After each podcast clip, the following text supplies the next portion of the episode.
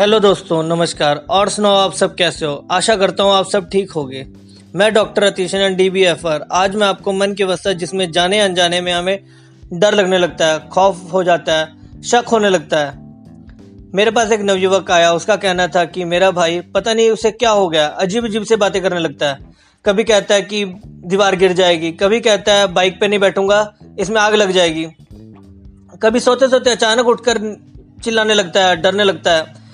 पता नहीं से क्या हो गया। तो कभी कहने लगता है, ज़्यादा बारिश होने से छत गिर जाएगी। हम इसके नीचे दब जाएँगे। कल रात तो अलग ही बात होगी।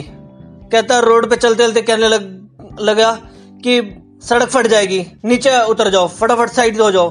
पता नहीं इसे क्या हो गया है। देखिए डॉक्टर साहब, इसे पता नहीं क्या हो गया है। मैंने देखा कि उसे नवयुवक को शक, भ्रम और वहम की बीमारी है, जिसके कारण हम डरा हुआ महसूस करते हैं। अक्सर ऐसे व्यक्ति को हम पागल करार कर देते हैं, पर उसे शरीर की बीमारी नहीं, उसे मन की बीमारी है। ये कोई समस्या नहीं है, ये बहुत जल्दी ठीक हो सकती है, जो अक्सर लोगों के में पाई जाती है। ये मन की का खेल है। मैंने देखा कि उसे डर लग रहा है। मैंने उसे दवाई दी।